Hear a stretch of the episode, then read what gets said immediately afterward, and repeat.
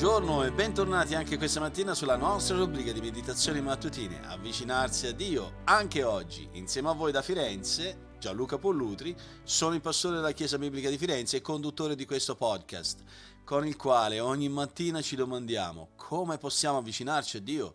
Ci avviciniamo a Dio tramite una meditazione quotidiana per l'approfondimento della nostra fede che facciamo andando con la nostra mente e con il nostro cuore a questa parola per studiarla nella semplicità ma nello stesso tempo gustare la profondità dei suoi insegnamenti per vivere una vita che è realmente benedetta. E oggi voglio parlare insieme a voi e meditare insieme a voi di questa tematica, unirsi intorno alla parola. Proverbi capitolo 30, versetto 5 ci ricorda che ogni parola di Dio è affinata con il fuoco, cioè pura, impeccabile.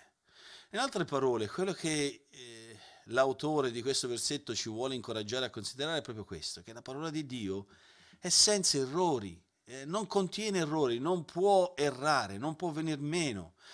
Infatti il termine inerranza, che è un termine usato nel mondo teologico, trasmette proprio quella convinzione che gli scritti originali della parola di Dio, della Bibbia, siano completamente, totalmente veri in tutto ciò che insegnano, sia che si tratti di dottrina o di storia, di scienza, geografia, geologia o qualsiasi altra disciplina o conoscenza, anche così chiamata umanistica. Si applica a tutto, anche a quelle copie accurate di quegli scritti originali, quelle copie che sono state tramandate, forse un giorno lo vedremo questa dottrina, la dottrina della eh, preservazione, cioè Dio ha preservato la scrittura da futuri errori nel, nel, nell'essere copiata volta dopo volta. Però oggi ci troviamo a parlare dell'inerranza e questa inerranza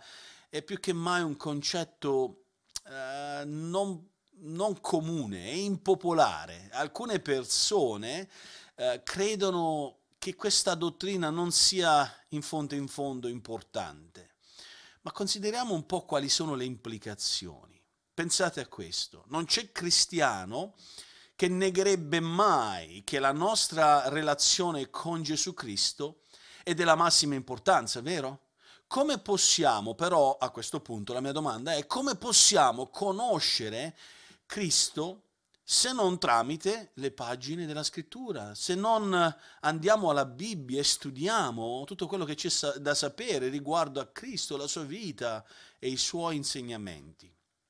Cristo stesso è il nostro Signore e noi dobbiamo ubbidire a tutti i suoi comandamenti. Ebrei 5, versetto 9 ce lo ricorda.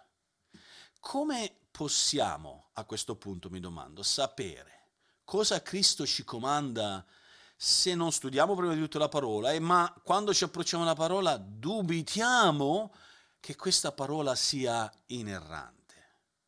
Altri studiosi o anche uomini secolari rifiutano eh, questa dottrina dell'inerranza perché pensano che questa dottrina porti più che mai divisione tra le persone nella Chiesa ma l'inerranza più che mai dovrebbe, dovrebbe essere un punto di incontro per noi tutti cristiani, non un punto di divisione, perché pensate, quale è il fattore unificante che abbiamo a disposizione se poi non siamo d'accordo su qual è la verità eh, riguardo alla rivelazione divina?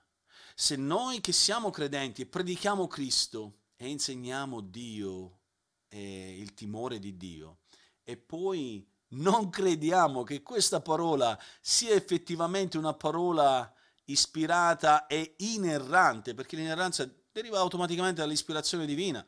Se non crediamo che sia inerrante, come possiamo essere uniti in qualsiasi altro argomento?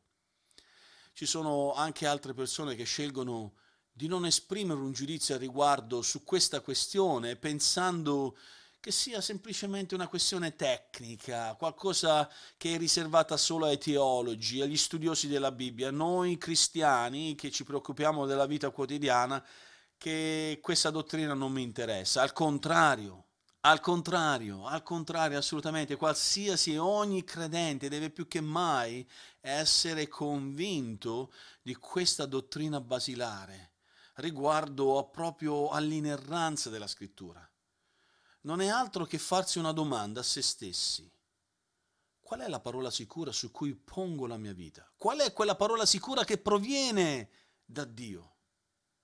L'inerranza non è semplicemente una questione di dibattito tra teologi, è una questione che riguarda il carattere di Dio. Ogni credente dovrebbe essere più che mai convinto e persuaso dalla scrittura a conoscere e capire meglio il carattere di Dio.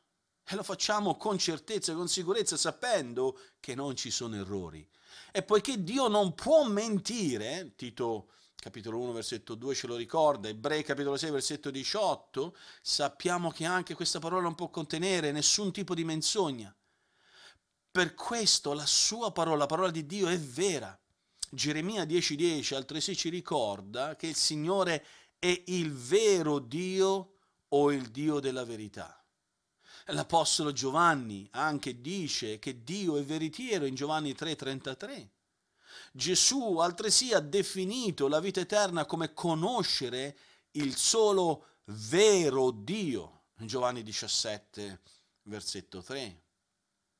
Vedete, Cristo è venuto affinché potessimo conoscere colui che è il vero, il vero Dio e che dà la vera vita eterna. Prima Giovanni capitolo 5 versetto 20. Carissimi, questi sono versi che la scrittura stessa ci presenta per convincerci e persuaderci del fatto che ogni cosa che afferma si basa sulla verità e seppur dovesse contenere un piccolo errore, allora non è più degna della nostra fiducia. Ma poiché è garantita sul carattere di Dio che è veritiero e poiché questa parola è ispirata da Dio, automaticamente Dio non può mentire e neanche questa parola può mentire. Per quello voglio darvi alcuni suggerimenti applicativi.